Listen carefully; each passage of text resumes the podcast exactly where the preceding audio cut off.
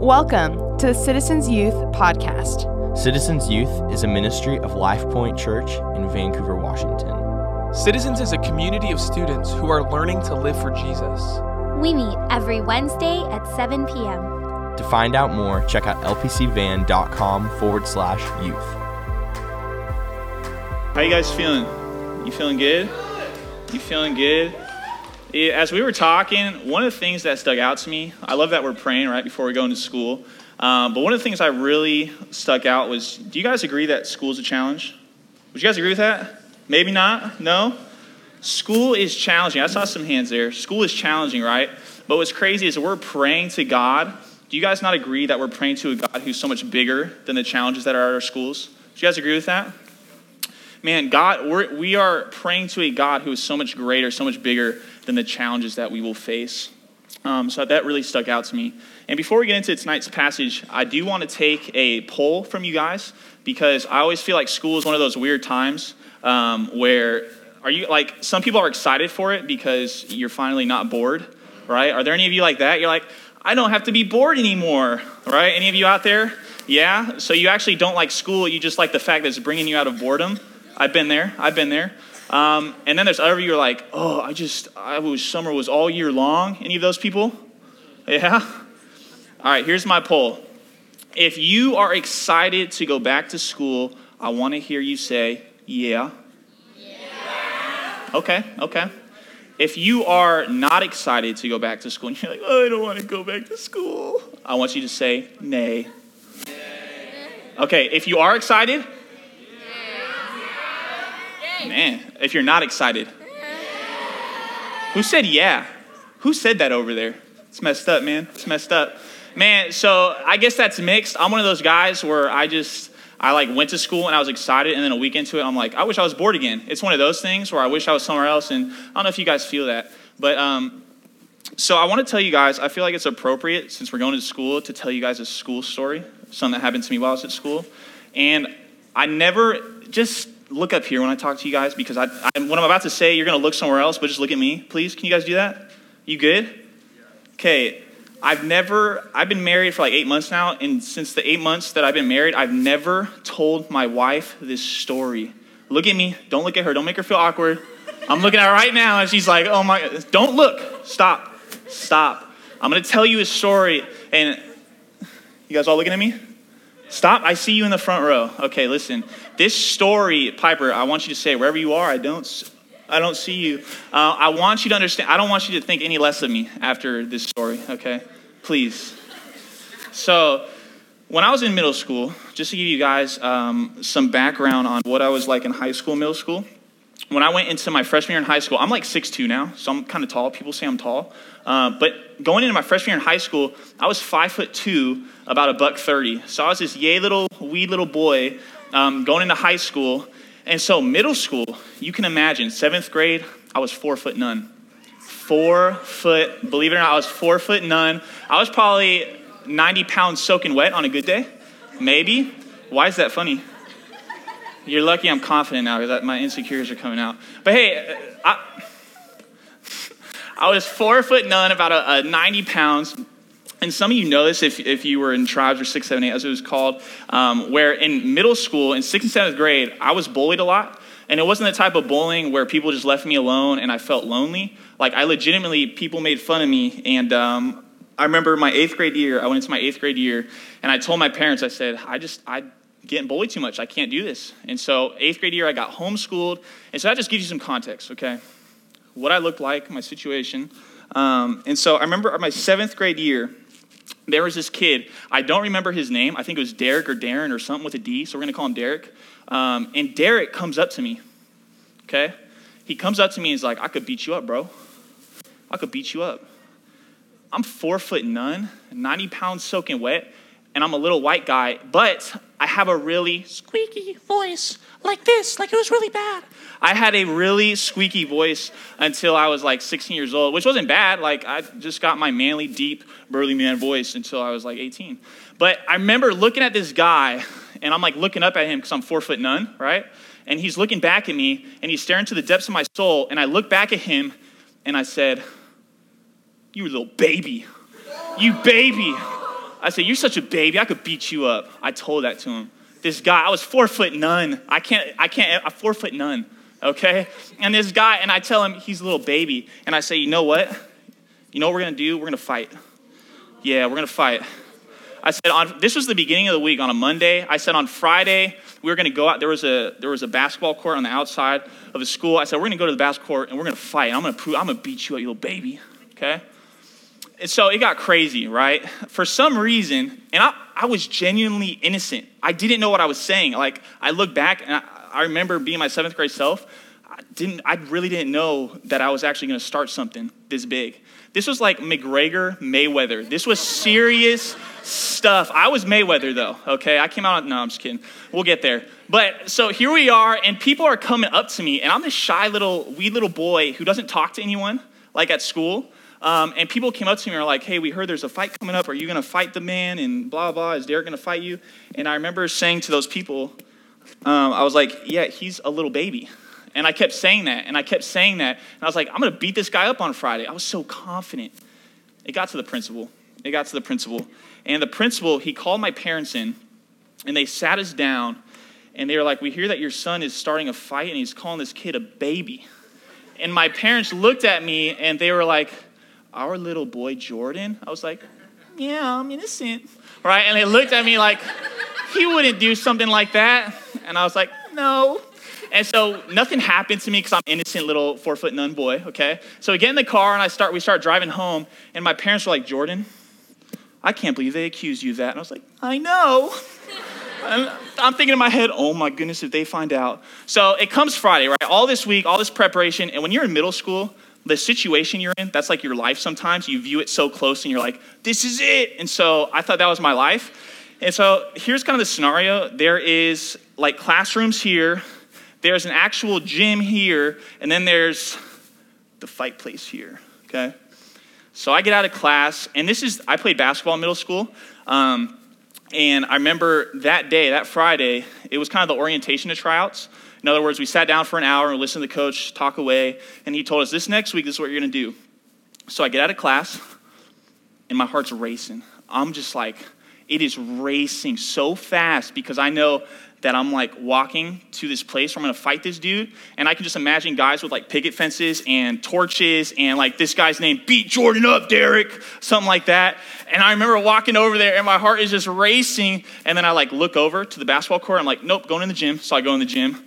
And I'm like, oh my goodness. I sat down, the coach started talking, and I thought like 30 middle school boys were gonna come in with like picket fence and torches and carry me outside and throw me in the ring with Derek, and we were just gonna go at it. And it did not happen. I was very grateful. We got done with uh, the orientation. I remember I got out of the gym. I ran straight to my parents' car. She had a green Jeep Liberty 2004. And I remember, I know, I'm like, I remember the year, make, and model um, and the VIN number. So this earpiece is giving me trouble. But yeah, I remember I walked into the car, we shut the door, and she started driving away, and I was like, safety at last.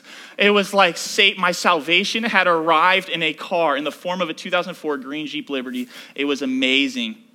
Man, I tell you that story not because I'm like, I was tough back then. I really wasn't. And I genuinely thought I was innocent. I, I really didn't mean to start all that ruckus. Um, but that was kind of just um, one instance in my middle school career that kind of defined it all in terms of how difficult it was. Like middle school for me and school in general, it was challenging, right? I think we all can acknowledge that school, when you go into it, it's challenging. And that was a challenge for me. Like that one instance, that was kind of like a highlight that kind of defined my whole middle school career. And some of my high school where it's just difficult. And so there are challenges, right? There are some challenges. And today, we are going to be challenged, okay? It may not be like the challenge I had in middle school, but we're going to be challenged. And the challenge that we're going to talk about, it's not, this isn't something I made up. Like, I didn't think of this challenge and say, what would be good for uh, young men and women on citizens on Wednesday night? Let me think of a cool acronym and then uh, tell you guys. This is a challenge that Jesus is giving us, okay? So if you guys want to open up your Bibles to Matthew chapter 5, we will get into it. And this is a challenge. This is a challenge.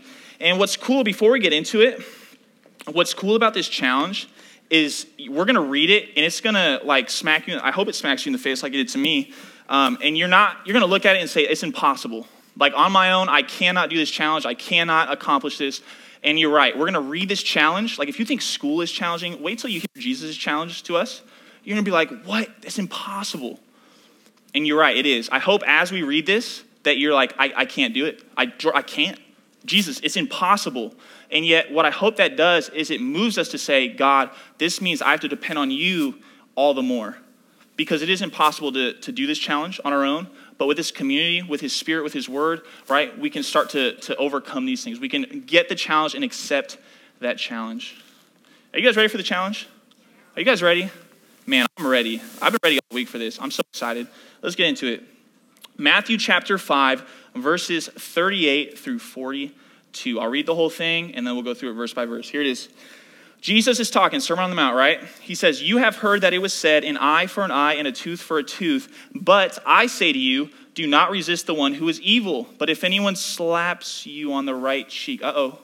But if anyone slaps you on the right cheek, turn to him the other also. And if anyone would sue you and take your tunic, let him have your cloak as well. And if anyone forces you to go one mile, go with him two miles. Give to the one who begs from you, and do not refuse the one who would borrow from you. This is like the famous passage, turn the other cheek. And uh, I don't know if you guys know taking verses out of context 101, but this is like one of the most used out of context. Bro, I slapped you. Turn around, let me slap the other cheek. Oh. So, like, after this, if you've ever taken that out of context, I pray that you walk away and you don't take it out of context ever again. So, here we go. Matthew chapter 5. Let's look at the first verse. Says this You have heard that it was said, an eye for an eye and a tooth for a tooth. Have you guys ever heard that phrase? You guys heard that? That's a pretty popular phrase. And in order to really understand this passage, right, we always have to understand the context in which this is written. One of my professors in college, Courtney would appreciate this. He says, What's important, students? And we go, Context, context, context. Am I right? Did you hear it? Yes. So it's all about context, right? So Jesus is saying, he's talking to this crowd, his disciples, and he's saying, You have heard that it was said. Well, the question is, where did they hear that it was said, an eye for an eye, tooth for a tooth? If you guys want, turn with me to Exodus chapter 21. Exodus 21. This is where Moses, right, he got the law and he's presenting it. He, he got the, the Ten Commandments, and God is establishing this law among the Israelites, and we'll see why he does this, but this is one of the laws here. It says this When men strive together and hit a pregnant woman, so that her children come out, but there is no harm, the one who hit her shall surely be fined, as the woman's husband shall impose on him, and he shall pay as the judges determine. But if there is harm, then you shall pay life for life, eye for eye, tooth for tooth, hand for hand, foot for foot, burn for burn, wound for wound, and stripe for stripe. You know what amazes me on a Wednesday night, some of the things that we read? I'm just like, this is crazy. So there's two guys here, and they're tussling, right? They're fighting. And there's a woman that gets involved, one of the men's wives. And if she gets hurt, this is the Israelite law, okay? If she gets hurt and from their fighting and the baby comes out prematurely and there is no harm to either the woman or the baby, then what happens is there will be equal compensation for that, for their pain and suffering, for going through that. That comes in the form of money okay? So if a woman gives birth prematurely, there's no harm, then a, a, certain amount of wages will be paid to compensate for that loss or for that difficult time. But what it says is, it says an eye for an eye, tooth for tooth, hand for hand, life for life, that if this woman gives birth prematurely and something happens to the baby that's serious or something happens to the mother that's serious, there will be a punishment that fits the crime, okay? That this crime done to the baby or the mother or both there will be a punishment that's equal to that. So if the baby comes out prematurely and it's dead, okay, then the um, person who caused that harm, they are going to die as well. If the mother, her eyeball just gets taken out or something, the person, why is that funny? You guys are sick. You guys are sick. You're laughing at that. Sick people. We'll pray for you. Um, and so this person, right, who caused this, who caused the mother to lose her eyeball, they will lose it as well. Okay, so Israelite law, this is the first point. Israelite law said, let the punishment fit the crime. Israelite law said, let the punishment fit the crime. This is huge. I, we've got to get this down because we're going to get the rest of the passage. We've got to understand this next point that the point of the Israelite law of let the punishment fit the crime was to limit vengeance, okay? It was to limit, put a limit on vengeance or revenge. What was the point of the Israelite law? To limit. What was the point of the Israelite law? That's beautiful, beautiful. Okay, so the point of the Israelite law was to limit vengeance. This means that if someone came and stole $5 from you, you can't go and steal their wife from them and be like, yeah, equal compensation, I'll steal your wife, right? Or if someone comes and punches you, you like, uh, I was gonna go crazy there, but I was gonna say something really mean. But if someone like punches you, you don't, I don't know, stab them, right? You punch them back, right? It's the whole point of the Israelite law is to limit vengeance so that the people in Israel, when they wrong each other, you can't go above and beyond. That the punishment can't exceed the crime, it must fit the crime, it be equal to the crime. And so let the punishment fit the crime. That is what the Israelite is for, Israelite law, and uh, it is to limit vengeance. So, one thing I want us to take note here in verse 38 is it says, You have heard that it was said. Okay? He's, Jesus is talking to this crowd and he's saying, You have heard that it was said. And this is one of those messages where we can kind of picture this group of people over in this area and like Jesus is talking to them and we can almost picture it where like we're looking at this and we're observing this scene that's 2,000 years ago and we can almost be like, Jesus, you teach them, right? Because Jesus says, You have heard it was said. He's talking to a crowd and we can picture that crowd and picture Jesus and then we're almost on the outside of that and we say, Jesus, this is a you teach them type of message. But the reality is, we're in that crowd with them because the condition of our hearts haven't changed since those people 2,000 years ago. And so this is a teach me Jesus, right? This is a teach me Jesus type message. And so as we say that, let's get into it. Here's the first challenge. There's three of them. It's pretty intense. Here we go. Jesus says, But I say to you. So he says, You have heard it said, an eye for an eye, a tooth for a tooth. But I say to you, do not resist the one who is evil. But if anyone slaps you on the right cheek, turn to him the other also. A few things. When Jesus says, But I say to you, the people who are in the crowd listening to them, if we were sleeping on him before, they better wake up. Because Jesus, he doesn't just speak the truth, Jesus is the truth. Okay? So Jesus is speaking, and that's John 14. Jesus is speaking with his utmost authority because he is the truth, right? And he's speaking to these people and says, You've heard it said, but I say to you. And then he says, Do not resist the one who is evil. The evil one here is not Satan. It's not, it's not Satan at all. It's someone who does evil. It's an evil doer. And then it says, But if anyone slaps you on the right cheek. I think this is huge. In the next three things, we're going to see the phrase, But if anyone. And then in verse 40, it starts with, But if anyone. And then 41, But if anyone. And so, what Jesus is saying here is if anyone does these things to you, your response should be the same, okay? He's going to give three different scenarios that come in circumstances that come after over different ways, but he's saying the challenge isn't dictating who does wrong. It's when people wrong you that your response to them should be the same. And we're going to see what that response is. And then the last thing, can we just get it out of the way? When it says, But if anyone slaps you on the right cheek, turn to him the other also. So I actually need someone to come up here to demonstrate this.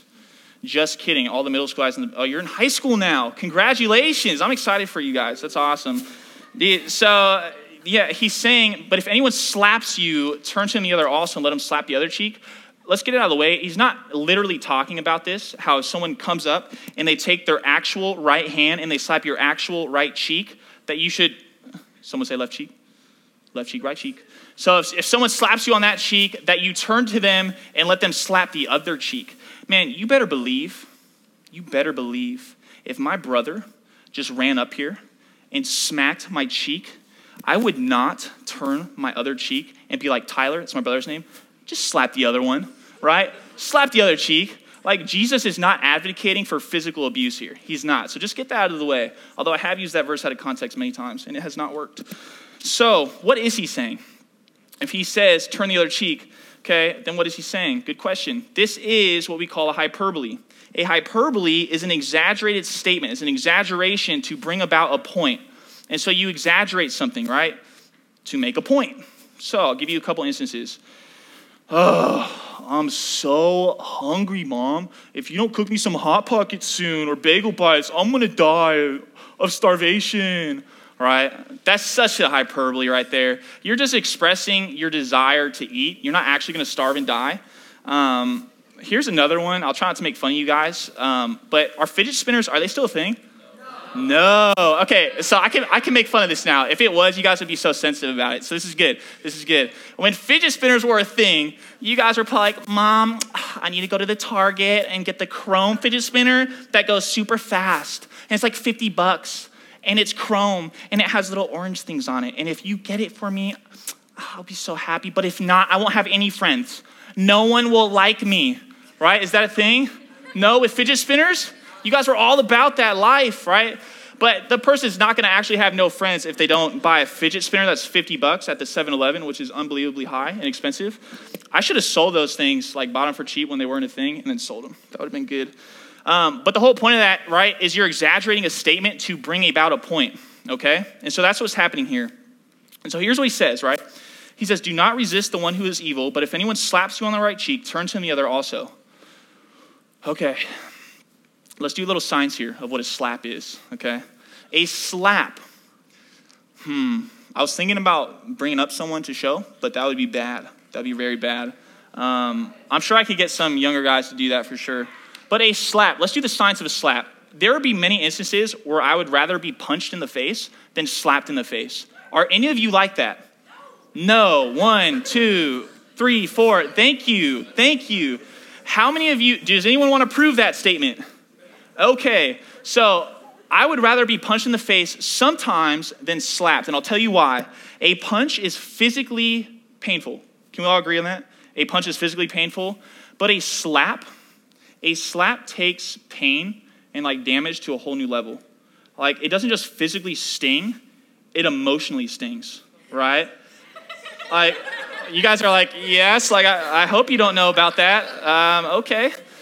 So a slap takes on a whole new level because a punch physically hurts, but a slap, it belittles you. Like you feel like you're someone's inferior, like they're your uh, superior above you. You're subordinate to them. You're below them. That's what it makes me feel like if I, I if I've ever been I've been slapped before.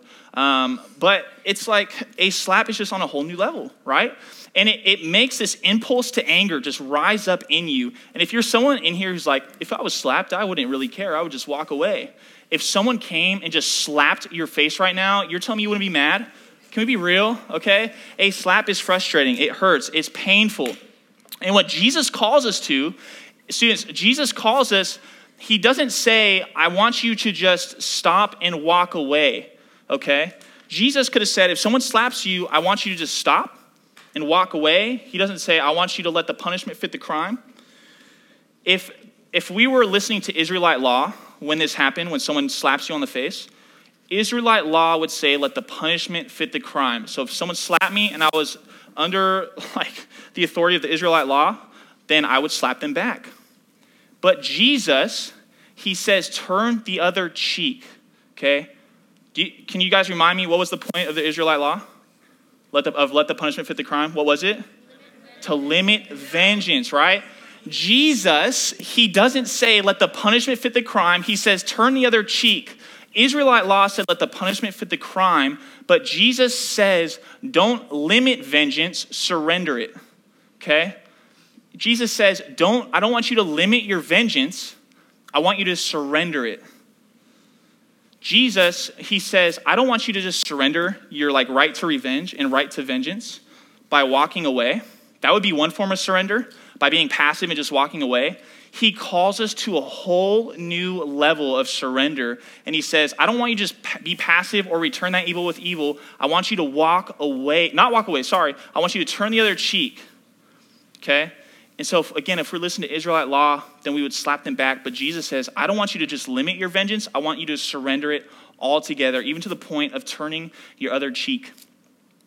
There's so many times, right, where people wrong us, and it may not be a physical slap, but it's something where they emotionally slap us, and it's something in you where your desire to satisfy that hunger of, of just anger and bitterness and that need for retaliation, a lot of times that overcomes us, and we want to follow that more than we want to help restore that person's soul or reconcile between the two. And so, what Jesus says in those moments when people slap you, surrender your right to vengeance and turn the other cheek. All right, that's a challenge. That's a challenge. That's the first of three. Here's the second one. he says, If anyone would sue you and take your tunic, let him have your cloak as well. So, a slap, right? A slap is simple. You go up to someone one on one, you slap them in the cheek. They're done, right? They're angry. It's one on one. It doesn't take, everyone's going, now we can all do that. Beautiful, beautiful. Okay. So, a slap is one on one. It doesn't take a lot of effort, but to sue someone, okay? This takes attacking someone to a whole new level. To slap someone can be done in private, but to sue someone, it has to be done in public. Like it has to be done with a plurality of people. You have lawyers, right? You have judges, you have juries, you have the person that you're opposed to, and, and you're trying to get something out of them. And so when you sue someone, it takes attacking them to a whole new level from something that's between the two of you to something public. And it takes a lot more effort to sue than to slap. I have a quick story. Um, I called my mom last night to get an update because I actually never knew this story in full. But when she was younger, when my mom was 18 years old, and I tell this story um, so that you can understand the effort it takes to sue someone. Um, but my, my mom's sister, so my aunt at the time, uh, she was 16 years old. My mom was 18. And my aunt, I think her name was Kim, she got cancer when she was 16 years old. And the doctors, when she initially got cancer, they um, treated her with stage four um, treatment. Stage four. Things are getting pretty serious at that point, and she was probably at stage one or two. And so, over two years, basically, and, and to summarize it, she passed away because the doctors overtreated her for her cancer. And so, obviously, if that happens to your child, you're not going to be like, well, you made an honest mistake. Like, you're going to be angry. And so, out of their anger, my grandparents, um, they decided to sue the doctors. No one would take the case. And this suing, they brought something that was more private, but into the public limelight. It took eight years, okay? Eight years to sue these doctors, and they finally won. But the effort that it took drained their entire family. And my grandpa, a year after that they won the lawsuit, he passed away. And so he did all of that for eight years. His family got destroyed. He put all that effort in to sue someone to take what he wanted from them, and he passed away a year after, and his family was never the same. And so I say that story to show that when you sue someone, it's not like just a simple slap. Like he could have gone to the doctors and slapped them and said, You idiots, right? But he didn't. He sued them, and it took his whole livelihood to pour into that. And there are going to be people that you encounter. They may not actually sue you, but you are going to encounter people who go above and beyond the call of duty to wrong you. Like when you go into school, it's not just a simple slap, but maybe it's something that was private and put into a public limelight, and they put all this effort.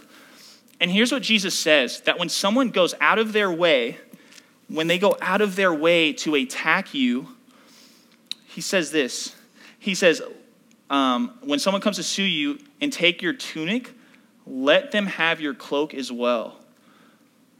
And you're like, what is a tunic and what is a cloak? What? I don't wear that.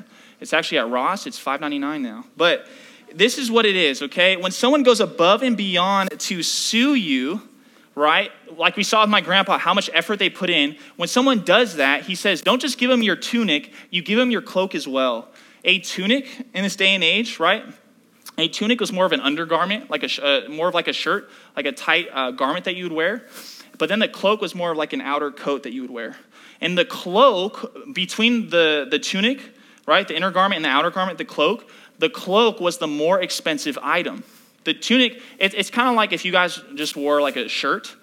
You go to the store and you buy a shirt, it's like cheap, maybe $9.99. But if you buy a denim jacket or you buy a coat, excuse me, it's gonna be a lot more expensive than a shirt, right? And so, what he's saying is when this person goes above and beyond the call of duty to wrong you, he says, don't just give them what they're after, you outweigh the effort they put in to wrong you with good, right? You outweigh, let that the good that you do to them outweigh the evil that is done to you. And so when they say, I want your tunic, you give them your cloak as well. Right? When someone does something wrong to you like that and they, they sin against you and they attack you, um, you say, I'm not just going to give you what you want, I'm going to outweigh that evil and I'll actually do good to you. And so, this person who puts all this effort into attacking you, you don't just look at that and say, okay, but you one up it by doing good to them and by blessing them. And so, if anyone sues you, if anyone attacks you in that way with all that effort, you don't just give them your tunic, you give them your cloak as well. And then we see the last challenge, right? This is the third one, third and final one he says, And if anyone, right, that phrase, if anyone forces you to go one mile with him, go to. So we have this idea where someone slaps you, you turn the other cheek, right? You don't limit vengeance, you surrender that.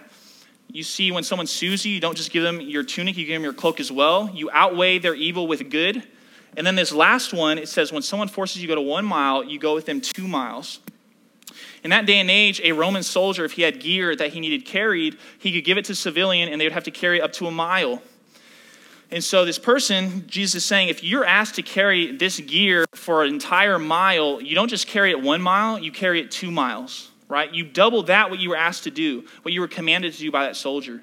And so, when someone forces you to go a mile, you go two miles. But interesting enough, you notice it doesn't say, if you've had a great day and someone asks you to carry something a mile, then you carry it two miles. But if you have a bad day, just do the minimum, right? If anyone asks you at the good time of day, right, or a bad time and you're not doing well, just carry it a mile. Like he doesn't say that. He says if anyone asks you, and it could be at any time of the day, you don't just carry it one mile, you carry it two miles. When I, uh, when I come home from work and it's been a really long day and it's frustrating, um, I absolutely hate the dishes. I hate them, okay? Hate, literal hate. I hate, I look at them with disdain. I say, I hate you, dishes. But if it's a good day at work, I come home like, I just like you, dishes. I just like you. But if it's a bad day, I'm like, I hate you. All right? And what Jesus says here is if anyone asks you to go one mile, you go two with him. And you guys are going to go into days where school is just rough and you're going to have a test that day. You didn't sleep because you're up till 4 a.m. playing Call of Duty or whatever it is you do. And you just had a rough day and you come home and something happens to you and Jesus says, I want you to carry that one mile. And you say, Nope, I've had a really long day. I'm not doing that. Or there's days where your study hall, you just get to hang out with your friends the whole time and no test, and you got to sleep in and get the extra nine hours because you put the Call of Duty down, and then you slept and you felt good and you had a coffee in the morning, and then you come home and it's like, I'll carry two miles. It was an easy day, right? But Jesus says if you're asked to carry it one mile, you carry it two. And so he says, no matter how you feel at that moment, that is not supposed to, it's not going to, it shouldn't dictate your response to that command, right? Your response, how you respond to that, should not be dictated or influenced by how you feel in that moment. And so we get three instances, right? We get the slap on the cheek, we get the suing, um, and then we get the go one mile. And so we get these three stories, right? We get these three um, different instances where there are challenges. And some of you in here, you're probably listening and you're like, those are impossible. Like, if someone slaps me, I'm not going to turn the other cheek. If someone sues me, I'm not giving them a more expensive item. If someone asks me to go a mile, there's no way I'm going two miles. And you say in here, you say, there is, like, I get it, right? I get that Jesus, that he calls me to surrender my vengeance, but there's some of you in here who you hear that and you say, but I want to fight for my right to vengeance, right? There's some of you in here who hear that and you say, that sounds good to a crowd 2,000 years ago or to other people in this room, but to me, I couldn't surrender my vengeance, my right to revenge or to retaliate. I, want, I have to fight for that, right? There's some of you in here that are like that, okay? And that's not like, that's honest, right? We're honest where we're at. That's part of our, our values here. Um, but I have a question for you. Like, if that's you in this room and you say, I can't just like surrender my vengeance, so I'm going to fight for that. My question is, what are you fighting for? Right? If that's you and you're fighting for vengeance, what are you actually fighting for? I want you to think about that. Like, what are you fighting for? When you say, I'm going to pick up my right to vengeance and I'm going to fight for that, and you have that bitterness going way down in the roots of your heart and sprouting up as these bushes full of bitterness and, and anger and hatred toward this person, what in the world are you fighting for? when you say you fight for vengeance? Why? Why are you fighting for that? And my question would be why are you so why are you fighting so hard for revenge when you should be fighting for reconciliation? Right? Why are you fighting so much for revenge with this person that wronged you and attacked you when in reality you should be fighting for reconciliation between the two of you? Like, imagine if you put all that effort and, that bitterness that you had, and you said, I'm going to turn that into prayer, that God would not just change their heart, but mine as well. And you, instead of fighting for revenge, you fought for reconciliation, for that, the relationship, for the redemption of their own soul, for the redemption of your own soul as well. What if? And some of you in here, you may say, Yeah, I get that. I totally get it. You want to fight for reconciliation more than revenge. It sounds good. I, I can roll with that. But Jordan, there's no way. The person that wronged me, they did a lot more than a slap. They did a lot more than just sue me. They did a lot more than make me carry some stuff a mile. They did some serious crap. They did some serious wrong to me, right? They sinned against me pretty hard. And the sin that they did went so down deep into my heart that I don't know how to escape this unless I fight for that revenge. And there's some of you in there who you have that bitterness in your heart, right? You have that bitterness and you say, I do not want to surrender my vengeance. I'm going to fight for that. And if that's you in here, right? If you've ever felt that way, I felt that way, I'll be honest, right? I want you to stop looking at the person who wronged you and just take a moment and look at yourself, just for a second. It was crazy if we stop looking at other people and like that we don't have to keep fighting for revenge. We can take a second and look at ourselves and say that the crime that we've committed against God and his children, the punishment that would fit that crime that we have done would be God's wrath poured out on us for all of eternity right? Death is the punishment that would fit our crime. Like God could be up there right now saying, You guys are a bunch of like idiot. You just sin and you, you're wrong all the time, and you just, I'm gonna pour my wrath out on you. That's what we deserve, all of us. It doesn't matter who you are, I deserve that, right? The punishment that fits our crime is eternity, right? Um, being in the direction, being targets of God's wrath. But guess what, students? If you're in here and you say, I can't I can't surrender my right to vengeance. I got to fight for it. Jesus, he doesn't make you, right? He doesn't make you take the punishment for your crime. He doesn't make the punishment fit the crime because he took that punishment for your crime. Do you guys get that? Right? Jesus, he doesn't make like the punishment for you fit your crime because he took the punishment for your crime. And so when you say, man, I I just have to fight for vengeance.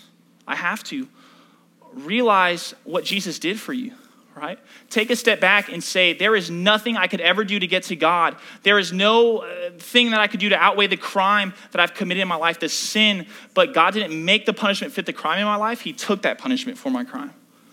And when you realize that, right, when you realize that God took that upon Himself, when Jesus, in the form of man, took the wrath of God upon Himself on the cross, how can you look at that and not say, I have to extend that same sort of grace and love to other people? Right? God is so much greater, students, than your desire and your need for revenge. He is so much greater than that. So much greater. And so God is calling you not to fight for vengeance, but He's calling you to surrender that.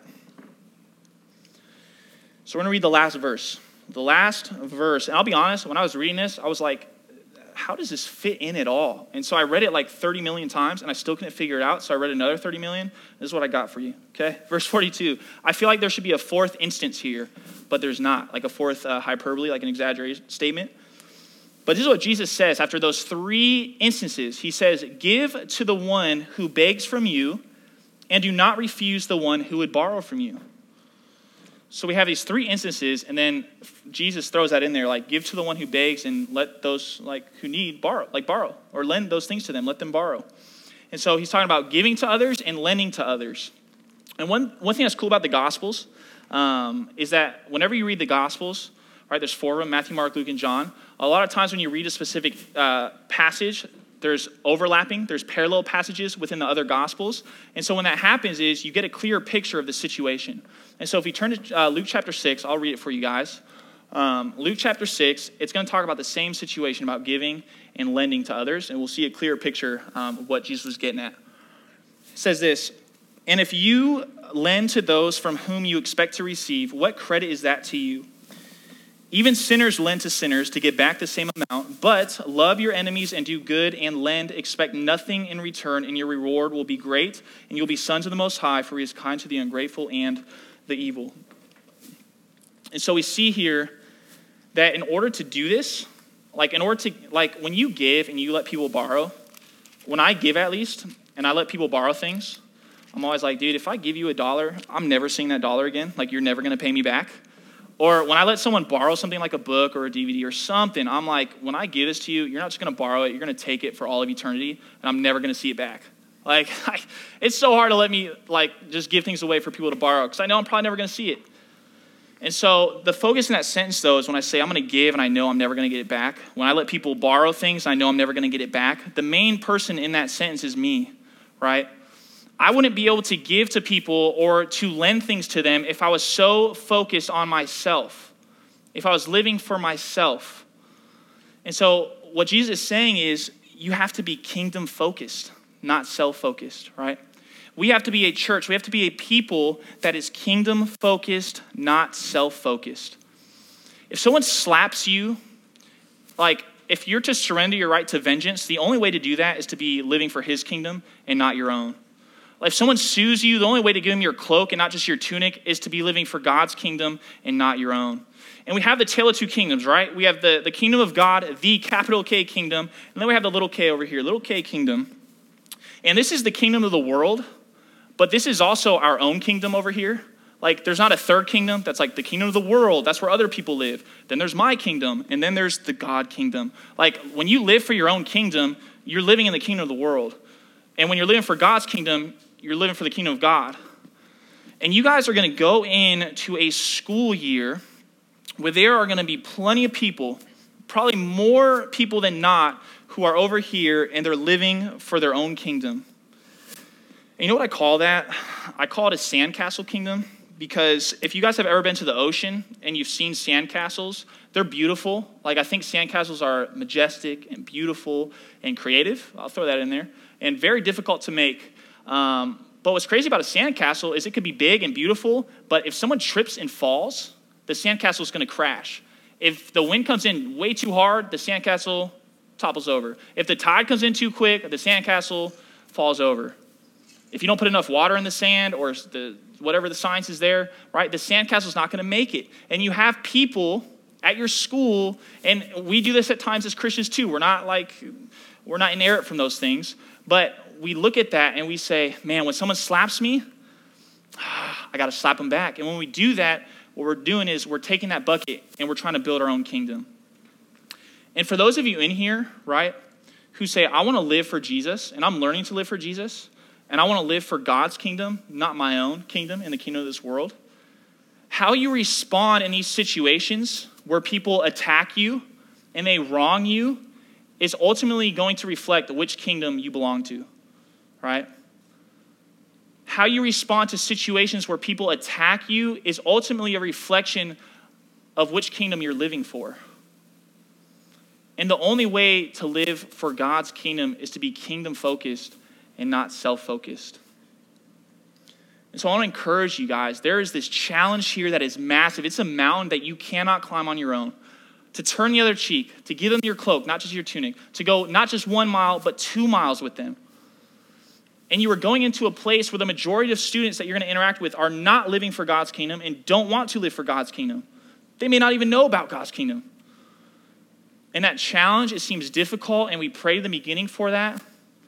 But we got to understand this that God doesn't just say, You're a good little Christian boy and girl. I'm going to kick you out the house now, and good luck doing that, right? Good luck practicing Matthew chapter 5 in those five verses. Good luck on that. I told you, I, I told you so. Go do it. God gives us his spirit to equip us, right? As you guys go into the school year, God has given you his spirit to equip you to bring to completion the very work that he started in you, right? You're not on your own. He's given you his word to guide us, right? His word is living and active. It equips us for every good work. It discerns the thoughts and intentions of our hearts, right? God's word directs us and is powerful and it will pierce the callousness and the coldness of our hearts. And then he gives us each other, right? He gives us the local church. This isn't just some man made thing. God, throughout the New Testament, you see that God has planted churches, right?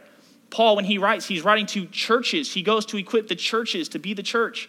All right, you guys have this community, and we cannot neglect to meet one another, right? We cannot just say it's not a priority in my life.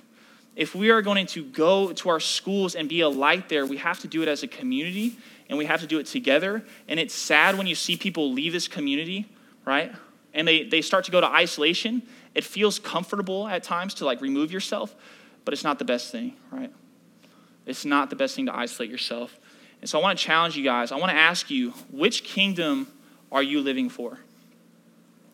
Which kingdom are you going to school saying, I want to live for this kingdom? And if you're living for God's kingdom, when people wrong you, you should let the, the good, right, outweigh the evil that is done to you. You are to let the good outweigh the evil that is done to you. And this is something that's only done through the power of Christ with his community, with his word, and through his spirit. So, which kingdom are you living for, students? Let's pray. God, we, uh, we thank you so much for your word. Um, in Matthew, just the truth that you uh, share with us. Um, that this isn't a message uh, for people just 2,000 years ago, but it's a message for us as well. God, I pray for all these students here who are going into school um, that you will just captivate their hearts, that when they're tempted to go astray, when they're tempted um, to fall short, God, that they will rely on you and depend on you all the more. That this mountain, these challenges to turn the other cheek, um, to give them their cloak as well, and to go the extra mile, I pray that the, when they do that, um, they don't rely on their own effort, uh, but they rely on you and they depend on one another in this church, even the people in this room. And so, God, we thank you that you are a God who loves us, that you are a God who's so much greater um, than any difficulty, any unknown, any uncertainty that is in our lives at this very moment that we're going into. And God, we know this is uh, going to be a big challenge going to school and being a light there. Uh, but God, we are praying, we are depending on a God um, who you are so much greater than us, right? We are so finite and you are so infinitely greater and bigger and you are eternal. So, God, I pray that we can live for your kingdom in a midst of a world um, that denies that, that doesn't want to acknowledge it. Um, and God, help us do that, empower us to do that. Um, we love you and we thank you in your name.